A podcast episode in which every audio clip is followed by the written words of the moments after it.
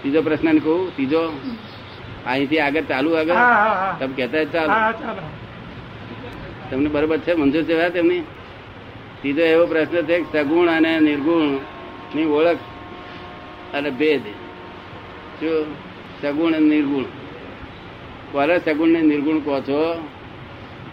તો ગુણ એટલે રામ કૃષ્ણ જેને અવતાર ધારણ કર્યો એને માનવ દેહ ધારણ કર્યો એને સગુણ તમારી સમજણની વાત અમે કરો એ કરીએ. સગુણ ને નિર્ગુણ તમારી સમજણ નથી વાત તમે કરો સમજ પડી ને તમને શું સમજણમાં બે છે સગુણ શેને કહો માનો છો અને નિર્ગુણ શેને માનો છો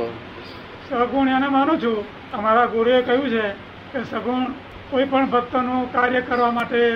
રૂપ ધારણ કરીને આવે એ સગુણ ભક્તોનું કોઈ પણ ભક્તોનું કાર્ય કરવા માટે રૂપ ધારણ કરીને આવે એ સગુણ એવું અમારા ગુરુએ કહ્યું છે ભક્તોનું કાર્ય કરવા માટે રૂપ ધારણ કરીને આવે એટલે ભૂત ભૂત મોહ છે બધો હા? ભૂત રૂપ રૂપનું ધારણ કરે તો ભૂત રૂપ ધારણ કરીને આવે ભૂત તો હું ઓળખતો નથી ભૂત કોને કહે છે ભૂતનો મને ખ્યાલ બીજું નથી કોઈ માણસ રૂપ ધારણ કરીને આવતો ને માણસ માને પેટે ઉતરે કૃષ્ણ ભગવાન માને પેટે જ ઉતરેલા મહાવીર માને પેટે ઉતરેલા આ બધા જેટલા ભગવાન થયેલા ને માને પેટે ઉતરેલા કોઈ રૂપ ધારણ કરીને કોઈ આવેલો નહીં ભગવ- એક- આ ભૂત એકલા જંડ એકલા એ બધા રૂપ ધારણ કરીને આવે છે તો હું તો એ માનું છું શું કહે છે સગુણ હું સગુણ તો એ રીતે આ- માનું આમને છું. સગુણ માનું છું કે છે હે હું તો આમ- આને સગુણ માનું છું જે રૂપ ધારણ કરીને આવે કોણ રૂપ ધારણ કરીને આવે? કોઈ આવ્યો દીઠો કોઈ દુનિયામાં જોયો તમે કોઈ એક રૂપ ધારણ કરેલો રામ કૃષ્ણ રામ, તો ઇતિહાસ એ તો માને પેટે જન્મેલા હતા બધા એ કોઈ રૂપ ધારણ કરીને નથી આવ્યા તો એ રીતે હે એ રીતે જેનું રૂપ આપણે કલ્પીએ અગર જેનું રૂપ આપણે આપણી નજરમાં રાખીએ એને સગુણ માનીએ છીએ. દેહધારીને સગુણ કહો છો હા દેહધારીને દેહ- આ દેહધારી અને નિર્ગુણ કોને કહો છો નિર્ગુણ તો કોઈ ખ્યાલ જ નથી ને એ તો ખ્યાલ જ નથી કોઈ નિર્ગુણ તો કોઈ જેનું રૂપ જ નહીં એટલે એનું તો કોઈ રૂપ જ નથી એટલે કઈ ખ્યાલ નથી સાથે નામ પડ્યું નિર્ગુણ એક એમ કે છે કે નિર્ગુણનો ખુલાસો થયો નથી જળ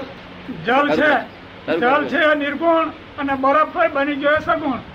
આટલું સમજુ છું એ જળ જળ પાણી છે એ નિર્ગુણ અને બરફ બની ગયો એ સગુણ એવું હું સમજુ છું કે છે જળ નિર્ગુણ જળ પાણી નિર્ગુણ અને બરફ થઈ ગયો તે સગુણ. સગુણ કેમ બેમાં ફેર છો પેલો આકાર બન્યો ને આકાર બન્યો ને પા- આમાં અને પેલો જ પાણી નિરાકાર હતો. નિરાકાર રહ્યો નિરાકાર આકાર નિ- હોય ને નિરાકાર પાણી એટલે જે જે જે માટલા મૂકો તે માટલાનું રૂપ ધારણ કરે દે પ્યાલા મૂકો તો પ્યાલાનું રૂપ ધારણ કરે તે એટલે શું છે? એટલે આ સગુણ નિર્ગુણનો વાત તમને સમજાવું તમને તમારે સમજવી છે હા હા હા તે આ જે કહ્યું છે ને કે આત્મા નિ- આ- આ લોકો કે છે આત્મા નિર્ગુણ છે કે છે શું તો આ નિર્ગુણ તો પથરોય નિર્ગુણ નથી આ દુનિયામાં પથરામાં કઈ ગુણ હોય છે સમજ પડી ને પથરામાં ગુણ હોય કે ના હોય કચરામાં કામમાં લાગે કે ના લાગે ધૂળે કામ લાગે કે ના લાગે નિર્ગુણ તો દુનિયામાં કોઈ વસ્તુ જ નથી શું કહ્યું ગુણ વગર આપણે સમજાયું પણ પણ કહેવા શું માગે છે આ નિર્ગુણનો કે આત્માનામાં પ્રકૃતિનો એક પણ ગુણ છે નહીં પ્રકૃતિથી ગુણથી નિર્ગુણ છે શું કે છે આત્માનો આત્મામાં પ્રકૃતિનો એક પણ ગુણ નથી એટલે પ્રકૃતિના ગુણથી નિર્ગુણ છે આત્મા શું કહેવા માંગે છે આત્મા નિર્ગુણ હા. પ્રકૃતિના ગુણ આપણે સમજાયું એવું કહેવા માંગે છે નિર્ગુણનો અર્થ આત્માની અંદર પ્રકૃતિનો એકેય ગુણ નથી એક કોઈ ગુણ નથી માટે એટલે નિર્ગુણ નિર્ગુણ. છે આ પ્રકૃતિના ગુણથી નિર્ગુણ છે હા. શું કે છે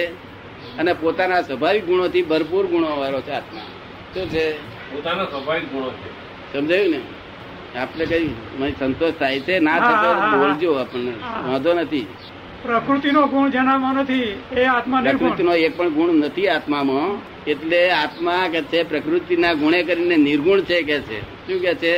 અને પ્રકૃતિ ગુણવાળી છે ત્રિગુણાત્મક છે હા. કેવી છે ત્રિગુણાત્મા હા એ ગુણ અમાનો એમાં નથી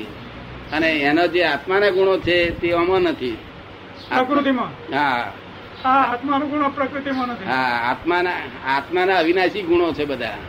અને પ્રકૃતિના બધા ગુણો વિનાશી છે આપ સમજવા આવ્યું ને હવે શું આગળ પૂછવું છે કે શું છે આગળ આગળ છે કે બીજું ત્રણ ત્રણ ત્રણ પૂરા થયા તીજો તમને ખુલાસો થઈ ગયો હા, હા. સગુણ નિર્ગુણનો હવે નિ- નિર્ગુણનો ખુલાસો થયો પણ નિર્ગુણમાંથી સગુણ સગુણ કેવી રીતે બને છે અને શા માટે બને છે એ કે જે નિર્ગુણનો ખુલાસો થયો પણ આ નિર્ગુણમાંથી સગુણ શા માટે બને છે કેવી રીતે બને છે સગુણમાં સગુણ બનતું નથી સગુણ તો અહીં જે દેહધારી હોય ને દેહધારી આત્મજ્ઞાની તેને સગુણ સગુણ કહેવાય શું કહ્યું સમજ પડી ને દેહધારી દેહધારી હોય તેને સગુણ કહેવાય પણ દેહધારી તો બધા છે હા તે આ પણ બધા તે- સગુણ કહેવાય તે પણ સગુણ કોણ શ્રદ્ધા બેસે દેહધારી શ્રદ્ધા જેમાં બેસે સગુણ કહેવાય પણ દેહધારી આત્મજ્ઞાની હોવા જોઈએ કેવા હા આત્મજ્ઞાની ત્યારે સગુણ કહેવાય પ્રકૃતિની અસર થઈ ના હોય તે હા પ્રકૃતિના ગુણોથી પર છે છતાં પ્રકૃતિના ગુણો દેખાય છે શું છે સમજ પડી ને હા પ્રકૃતિથી પર પર હોવા છતાં ગુણો દેખાય છે બરાબર. સમજાય છે આપને આપણો ખુલાસો થયો આગળ હવે ચોથો કહે સમજણ હોવા છતાં અમલ ન થાય અને સ્વાર્થ આડે આવે તો શો ઉપાય શું રામજી બી કે છે સમજણ હોવા છતાં અમલ ના થાય અમલ ના થાય અને શ્વાસ આડે આવે સ્વાર્થ વચ્ચે આડે આવે સ્વાર્થ આડે આવે એ તો આગળ આવી ગયો એનો ખુલાસો ચિત્તની વાત તમે કરી ને હા એટલે એનો ખુલાસો થઈ ગયો આપવા થઈ ગયું એમાં કોઈ સ્વાર્થી માણસ જોઈ લો ખરો તમે હું પોતે જ વરી લો ને હે કોઈ કોઈને હું જોવા જાય હું સ્વાર્થી નહીં મેં તો સ્વાર્થી માણસ જ નહીં જોયો હું સ્વાર્થી ના પણ મેં તો જોયો જ નથી સ્વાર્થી માણસ સ્વાર્થી માણસ જોયો હોત ને તો હું નમસ્કાર કરત શું કહ્યું? આ તો બધા પરાર્થી છે શું છે પરાર્થી પરાર્થી એ કેવી રીતે હા એ સમજાવો એ કિસકા સમજ- લડકા કિસકી ઓરત કિસકી બેટી અરે એ- એને માટે છે તે ખા- આવરા આવરા કરી અને કવડાવીને પદાર્થ કરી અને હું ચાલ્યો જાય છે સમજ પડી ને પણ મારું મારું થાય છે ને મારું મારું એ સ્વાર્થ નહીં મારું મારું થાય છે સ્વાર્થ નહીં સ્વાર્થ તો કોનું નામ કહેવાય સ્વાર્થ હું એકલો છું કે સ્વનો અર્થ કરે શું કરે સ્વ, હા, પોતાનું. સ્વનો આ તો પરાર્થ કહેવાય પરમાર્થે નહીં ભર્યો પરમાર્થ થયો હોય ને તો આવતો બહુ ફળ મળે કઈ આ તો પરાર્થે ચાલ્યું બધું કઈ ચાલ્યું પરાર્થે પારકાના અર્થે એટલે પેલા પેલા નાટક વાતા નાટક વાળા બોલતા પેલા ગાતા હતા કે જો મરણ આ જિંદગીની છે અરે છેલ્લી દશા તો પરાર્થે અર્પવામાં આ જીવનના મોહ છે આ કે છે. શું કે છે પરાર્થે પણ તે લોકો એ પરાર્થ કે છે ને તે તો પરમાર્થ જોઈએ શું કહ્યું પરાર્થે તો આપણા બહેરી છોકરાને બધા ઘરના આજુબાજુના બધા ખવડાવી દઈએ બધું અવરા હવરા કરીને શું કહ્યું બહાર લોકોને અવરા હવરા કરી સ્વાર્થ કરીને સમજાય લોકો સ્વાર્થ કહે છે ને એ સ્વાર્થી થાય ને એ પરાર્થી કહેવાય સમજ પડી ને હા. અને જે સ્વાર્થી ના હોય અને જે પદ્ધતન હોય એ પરાર્થી ના કહેવાય સ્વાર્થી એટલે સ્વાર્થી કોને કહેવાય સ્વાર્થ તો આખું જગત બૈરી બાયડા છોકરા બધાને સ્વાર્થ હોય જ પણ સ્વાર્થી કોને કહીએ છીએ આપણને હદ ઉપરાંત હોય ને તેને હવું કોઈ કહે કે કે ના કે એની હદ ઓળંગે એટલે કે કે ના કે કોને સ્વાર્થી કહે આ લોકો હવે તો ઓળંગે ને બીજાને બધાને કઈ સ્વાર્થી કહેતા નથી ખબર પડે ને વકીલ કરે સમજ્યા ને સ્વાર્થ તો બધું આ છોકરા બાબાને સ્વાર્થ છે, સ્વાર્થી જ બધું છે ને આ સ્વાર્થી જ છે કે છે પણ સ્વાર્થને લિમિટ છે એની એની હદ છે સમજ પડે ને એટલે હદ ઓળંગે કે એનું નામ સ્વાર્થી કહેવાય ત્યાં તમારા ગામમાં કેટલાક છે દસેક જણ છે વસ્તી આવા પદાર્થી કેટલા છે તમારા ગામમાં એમ કે હા, એ તો આપણને હું પરાગ શું કહે છે? એ તો શું ખબર પડે તમે સ્વાર્થી ખરા સ્વાર્થી નથી દેખાતા જો સ્વાર્થી તો હોત ને તો આ દશા ના હોત આ મોડા પર તેજ ના હોત શું? સ્વાર્થ તો આવડ્યો જ નહીં ભર્યો આ મને પોતાને લાગે છે કે હું સ્વાર્થી છું એમ શું કહે છે? મને પોતાને એવું લાગે છે કે હું સ્વાર્થી ના એ છું. બરોબર છે. હવે શું સમજણ હોવા છતાં અમલ ન થાય અમલ શાનો કરવો છે તમારે એ તો આવી ગયો ને પ્રશ્ન એ હે આવી ગયો આવી ગયો પછી ઓમકાર અને અહંકાર નું નિરંકાર રેરંકાર એ કેવું રેરંકાર જય સચ્ચિદાનંદ. એટલે શું આવજો આનંદ છે ને ઓમકાર ને બીજું શું કે છે રેરંકાર નિરંકાર એ શું કે છે રામજી બી કે છે ગમતી કઈ એ આવા શબ્દ એ સાંભળેલો નથી મેં વેર અહંકાર રેરંકાર દાદા રેરંકાર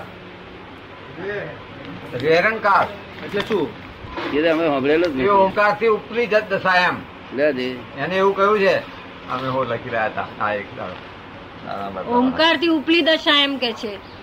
કે બરાબર છે, એક દિવસ થયો હતો. આ તો નવો જ શબ્દ અમે સાંભળ્યો. ના નથી બરાબર એ કાગળ ગયા રહી ઓમકાર થી ઉપલી દશા એ કે છે ઓમકાર થી ઉપલી દશા એમ વાતે વાતે ને? પ્રશ્ન ઓમકાર વાંચો. અને નિરંકારનું સ્વરૂપ અને તેની પ્રાપ્તિ ના ઉપાય અને પરિણામ ઓમકાર અને નિરંકારનું સ્વરૂપ રેરંકાર હા એ કયા કયા પુસ્તકમાં શબ્દ છે અમારા પુસ્તકમાં છે આ બાકી કોઈ પુસ્તકમાં એ શબ્દ મેં સાંભળ્યો આ કબીરનો ધર્મ છે કબીરના ધર્મમાં નિરંકારને મહત્વ આપ્યું છે ઓમકારથી ઉપર ગણાય છે એને રેરંકાર હા ઓમકારની ઉપર ગણાય. ઓમકારને કૂવો ગણે છે હે? ઓમકારને કૂવો ગણે છે નીચલું પદ ગણાય છે અને આ નિરંકાર ઉપલું ગણે છે હા રેરંકારનું સ્વરૂપ તમને શું લાગે છે તમને શું સ્વરૂપ લાગે છે અમે તો નવો શબ્દ આ સાંભળ્યો છે આજ અમારી ભાષામાં તદ્દન નવું લાગે છે અમારા પુસ્તકમાં છે ઓમકાર માયાકો રૂપા રેરંકાર સંત સ્વરૂપા હા, એવું છે. ઓમકાર માયા સ્વરૂપા માયાકાર ઉપર હા, એનું. અને પેલું રેરંકાર એ સ્વરૂપ સંત સ્વરૂપ છે સંત સ્વરૂપ છે કેવું સ્વરૂપ સંતો સંતનું સ્વરૂપ છે એટલે આ બેવ ભૂલ છે શું છે ભૂલ છે ઓમકાર માયા સ્વરૂપ છે ને કે છે ને હા. તે ખરી રીતે જો જોવા જાઓ તો એમની તમારી દ્રષ્ટિએ સાચું છે હા પણ સમગ્ર દ્રષ્ટિએ બરોબર નથી શું બરાબર, કહ્યું બરાબર. સમગ્ર દ્રષ્ટિ જોવી પડશે ને એકલા એક જ એક જ એક ખૂણામાં આપણે નક્કી કરીએ બધા પણ બીજા લોકોને પૂછવું જ પડે ને આપણે બધા લોકો કહો, સહમત થાય એવું ના જોઈએ ચલો ધર્મ કેવો જોઈએ સહમત થાય એવો જોઈએ જો ઓમકાર સ્વરૂપ શું પૂરેપૂરું છે ઓમકાર સ્વરૂપ જો રેરંકાર તો મેં જણા સાંભળ્યું જ નથી એ રેરંકારને શું કહેવા માંગે છે નિરંકાર નિરંકાર- ત્રિગુણાત્મક ના હોય ત્યાં આગળ રેરંકાર કહ્યું એમ ત્રણ ગુણની પરે ઓહો, ત્રિગુણાત્મક ગુણોની પરે ઓહો. ઓય, નિરંકાર નિરહંકારી કહ્યું છે નિરહંકારી ના રેરંકાર હતા. હે રેરંકાર ર રેરંકાર શબ્દ અભ્રંશ થયેલો છે મૂળ મૂળ હા, શબ્દ એ નિ- એ બસ એ બરાબર છે એવું કઈ હોય મૂળ શબ્દમાંથી અભ્રંશ થયેલો શબ્દ છે આ એવું લાગે છે એવું આપણે કેમ કહેવાય એવું કહેવાય ને સંતોનું આપણે એવું કહેવાય ને સંતોનું લખેલું હોય આપણે કહેવાય ને નિર્મલ બતાવીશું એ પુસ્તકમાં છે. ઓમકાર એ ઓમકાર એ પૂર્ણ સ્વરૂપ છે શું છે પૂર્ણ પૂર્ણ સ્વરૂપ એટલે શું આ- આત્મજ્ઞાનને તમે ભજો હા. એ ઓમકાર એના જેવું છે શું છે ઓમકાર એવું છે પણ આત્મજ્ઞાન રૂબરૂ બધું અને આત્મકાર્ય જ્ઞાનીનું નામ દેવું એટલું એ ઓમકારનું નામ દો તો તમે એટલો ફળ મળે શું થાય ફરી એમ જાઓ ઓમકાર એ આ- એ જ્ઞાની પુરુષોનો સ્વરૂપ છે શું છે નાની પુરુષનું સ્વરૂપ છે જ્ઞાની પુરુષ ક્યાંથી ક્યાં સુધીના કે જેને આત્માનો આત્માની પ્રતીતિ બેઠી ત્યાંથી આત્માની છેક છેલ્લી દશા સુધીના મનુષ્યો એ બધા ઓમકારમાં ગણાય શેમાં ગણાય ઓમકાર ઓમકારમાં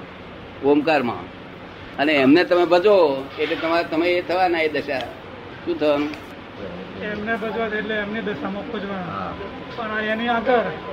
બરાબર શું કહે છે ભગત ભગત શું કહે છે છે. એ આપે જે કહ્યું છે એમ- એમને એટલે આ ઓમકારનું સ્વરૂપ બહુ ઊંચું છે જો રેરંકારનું તમને કઈ ખબર નથી ના, ના અમારાથી કહેવાય નહીં અપભ્રંશ થયેલો છે એવું કહેવાય નહીં હા, જો એ બરાબર પણ કઈ ગલ- પુસ્તકમાં લખેલું છે અમારા પંચરત્ન માળામાં ધર્મ ધર્મનું અમારું પુસ્તક છે ને એમાં એમાં એવું બને છે કે ઘણા શબ્દો છે તે હિન્દી એવું છે ને હા, કેટલું કે હિન્દી એમનું છે, હિન્દી. એમનું હિન્દી છે, હિન્દી બહુ હિન્દી. જુદી જાતનું છે હિન્દી છે, હા. એ કબીર સાહેબ નું બધાને હિન્દી હા, જુદી હા. જાતનું છે બધું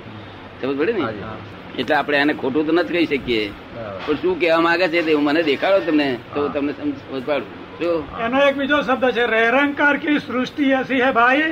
જૈસે મિજલસમાં રહો જાય શું કહે છે રેરંકાર કે સૃષ્ટિ એસી હે ભાઈ જૈસે મિજલસ મેં રહો જાય રહ્યો જાય એ સંતોની મિજલસ એટલે સંતોની મિજલસમાં રહીએ એના જેવું એમ તેમના રેરંકાર નું સ્વરૂપ ઊંચું ગણ્યું છે મને એમાં હા ઓમકાર તો બહુ ઊંચું સ્વરૂપ છે ઓમકારની જોટે બીજું સ્વરૂપ જ નથી શું છે સમજ પડી ને બીજું સ્વરૂપ કયું પ્રત્યક્ષ જ્ઞાની હોય તો એની વાત જુદી છે ઓમ છે તે પરોક્ષ કહેવાય શું કહેવાય પરોક્ષ પરોક્ષ ભક્તિ કહેવાય ઓમ શબ્દથી એ કરો ને તો પરોક્ષ ભક્તિ કહેવાય પરોક્ષ ભક્તિ કહેવાય અને પ્રત્યક્ષ જ્ઞાની પુરુષ હોય ને તો ઓમકાર ને બધું આવી ગયું તો હા બસ તો એ જ ખબર કહેવા પડી ને અરે ઓમકાર એકલો એકલો કઈ મોક્ષ આપે સગુણ એટલે નહીં. બતાવે મૂળ- ઓમકાર મૂળનો. ઓમકાર મોક્ષ તરફ લઈ જાય ખરો પણ મોક્ષ આપે નહીં મોક્ષ કોણ આપે ત્યાં કે ઓમકાર બિંદુ સંયુક્તમ શું કહ્યું ઓમકાર બિંદુ સંયુક્તમ નિત્યમ ધ્યાયંતિ યોગીને આવ્યું છે કે નથી આવ્યું પિતામહ નથી આવ્યું નહીં ના મને ખ્યાલ નથી એ ભાગવતમાં જ શરૂઆત છે ભાગવતનો શ્લોક છે. ઓમકાર બિંદુ સંયુક્તમ નિત્યમ ધ્યાયંતિ યોગીન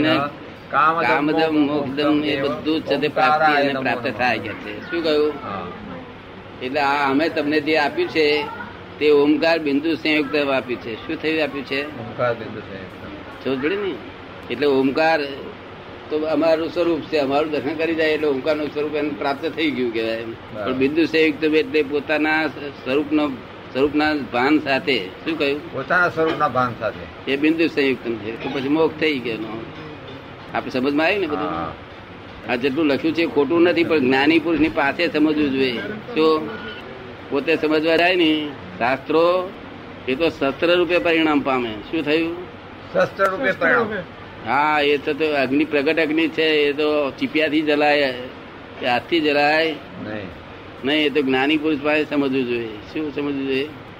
એના અર્થ જ્ઞાની પુરુષ પાસે સમજવા જોઈએ જાતે અર્થ કરવા જાવ તો કામના ના આવે નહીં કઈનું કઈ થઈ જાય ચોપડવાની પી જાય પછી ચોપડવાની પી જાય તો શું થઈ જાય અચ્યુતમ કેશવ એમાં સંત- સંતનો શું દોષ કઈ જ નહીં હે સંતનો હું દોષ તો દવાનો શું દોષ દવાનો દોષ નહીં આપણો દોષ